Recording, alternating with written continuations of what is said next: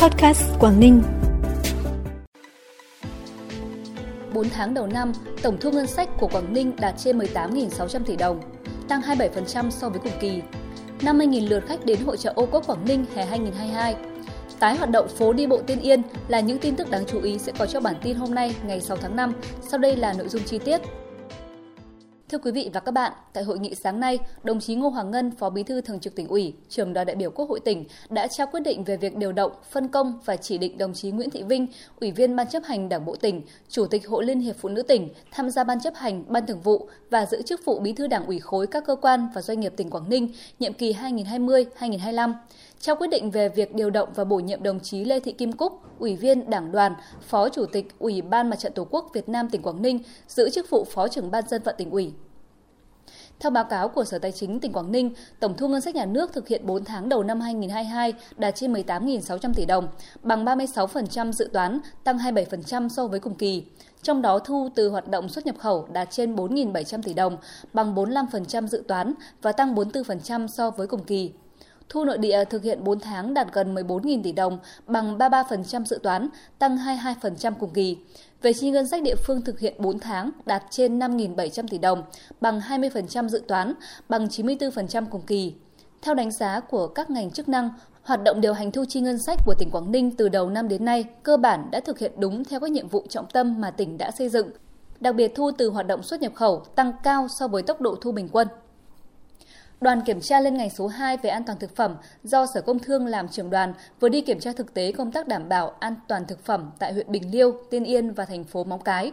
Sau khi kiểm tra thực tế, đoàn kiểm tra liên ngành số 2 đã nghiêm túc chỉ ra những tồn tại ghi nhận được trong quá trình kiểm tra và đề xuất Ban chỉ đạo về an toàn thực phẩm huyện Bình Liêu, Tiên Yên và thành phố Móng Cái tăng cường công tác quản lý an toàn thực phẩm trong thời gian tới, đặc biệt là trong thời điểm mùa du lịch hè và SEA Games 31.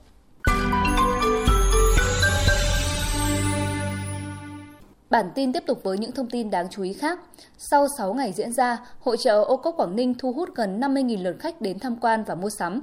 Tổng doanh thu bán hàng ước đạt gần 16 tỷ đồng, trong đó doanh thu khu gian hàng ô cốp Quảng Ninh và khu gian hàng thương mại điện tử ước đạt 8,7 tỷ đồng, chiếm 53,7% tổng doanh thu hội trợ. Doanh thu khu gian hàng các tỉnh thành phố ước đạt 7,5 tỷ đồng, chiếm 46,3% tổng doanh thu hội trợ. Lượng hàng hóa được bán tại hội trợ với số lượng lớn thuộc các nhóm thực phẩm, ẩm thực, thảo dược và đồ uống như các sản phẩm thủy sản của Vân Đồn Cô Tô, sản phẩm từ thịt lợn móng cái, sản phẩm từ sữa đông triều, thịt quay, gà Tiên Yên. Ngày mai, mùng 7 tháng 5, huyện Tiên Yên sẽ tổ chức tái hoạt động phố đi bộ Tiên Yên với chủ đề Chào hè năm 2022. Tại sân khấu chính của phố đi bộ sẽ tổ chức chương trình giao lưu văn nghệ Chào hè năm 2022 với những tiết mục văn nghệ khiêu vũ hiện đại sôi động – ở sân khấu phụ phố đi bộ là góc âm nhạc đường phố cùng với chương trình ca nhạc Cho bạn cho tôi. Phố đi bộ còn có góc trò chơi dân gian, nơi du khách và người dân có thể tự do tham gia các trò chơi ô ăn quan, nhảy sạp, đập niêu. Góc vẽ tranh trên phố đi bộ có sự hiện diện của các họa sĩ, ông đồ và chương trình thư viện sách di động với các hoạt động đọc sách, tô tranh, trò chơi rút gỗ đều miễn phí do Phòng Giáo dục và Đào tạo huyện phối hợp với Hội Văn học Nghệ thuật tỉnh và huyện tổ chức. Trong hai ngày 7 và 8 tháng 5, tức mùng 7 và mùng 8 tháng 4 âm lịch, tại huyện Ba Chẽ sẽ tổ chức lễ hội bàn vương lần thứ hai năm 2022 với chủ đề Tiếng gọi tổ tiên nơi cửa biển. Trong lễ hội sẽ tái hiện lại hành trình vượt biển của 12 dòng họ trên 12 con thuyền đến vùng đất mới để lập nghiệp, dâng các lễ vật, cây đặc sản lên cúng ông tổ bàn vương tại miếu bản vương và một số nghi lễ tiêu biểu của dân tộc Giao. Năm nay chương trình vượt biển, ban tổ chức lễ hội sẽ dùng 19 con thuyền, trong đó có 12 con thuyền rước tượng trưng cho 12 dòng họ người Giao. Trong phần hội sẽ diễn ra chương trình biểu diễn dân ca, dân vũ, trình diễn trang phục dân tộc truyền thống, nhảy lửa và sân khấu hóa một số nghi lễ, nghi thức đặc sắc trong lễ cấp sắc của người Giao, múa hành triều, múa rồng. Bên cạnh đó là các hoạt động giao lưu thể thao dân tộc, các trò chơi dân gian và thưởng thức ẩm thực của cộng đồng dân tộc Giao trên địa bàn. Chuyển sang phần tin trong nước, ưu tiên sử dụng trước vaccine Moderna từ nguồn viện trợ của COVAX Facility cho trẻ từ 6 đến dưới 12 tuổi nhằm đẩy nhanh tiến độ triển khai tiêm chủng vaccine phòng COVID-19 cho trẻ em trong độ tuổi này, đảm bảo an toàn tiêm chủng, trong khi chưa kịp thời huy động nhóm đối tượng người trên 18 tuổi tiêm mũi nhắc lại.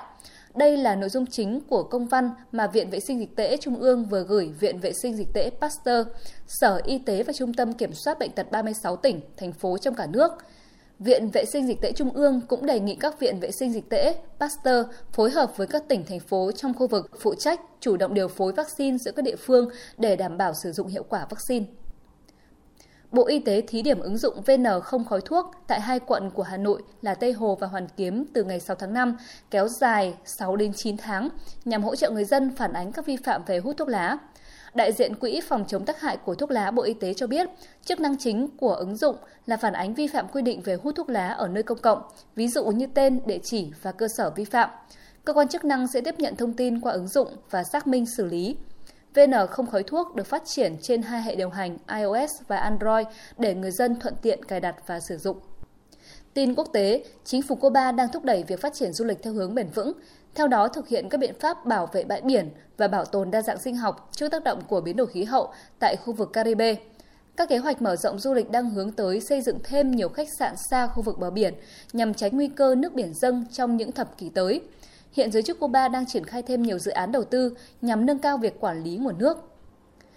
Chủ tịch Liên đoàn Thể thao Điện tử Indonesia Bambang Sunao Wibowo tuyên bố sẽ dành khoản tiền thưởng 7 tỷ rupee, tương đương hơn 483.000 đô la Mỹ cho các vận động viên giành huy chương vàng tại SEA Games 31. Ông Bambang cho biết số tiền thưởng nói trên cũng sẽ được dành cho huấn luyện viên của các tuyển thủ thể thao điện tử eSports Indonesia giành vị trí cao nhất trong các nội dung thi đấu ở SEA Games 31. Tại SEA Games 31, eSports có 8 bộ môn với 10 nội dung thi đấu, bao gồm Liên minh huyền thoại, tốc chiến đồng đội nam và nữ, Liên quân mobile, đấu trường sinh tồn, Liên minh huyền thoại, FIFA Online 4, đột kích và Mobile Legends. Đây là lần thứ hai eSports được tranh tài tại SEA Games. Quý vị và các bạn vừa nghe podcast Quảng Ninh. Xin kính chào tạm biệt và hẹn gặp lại.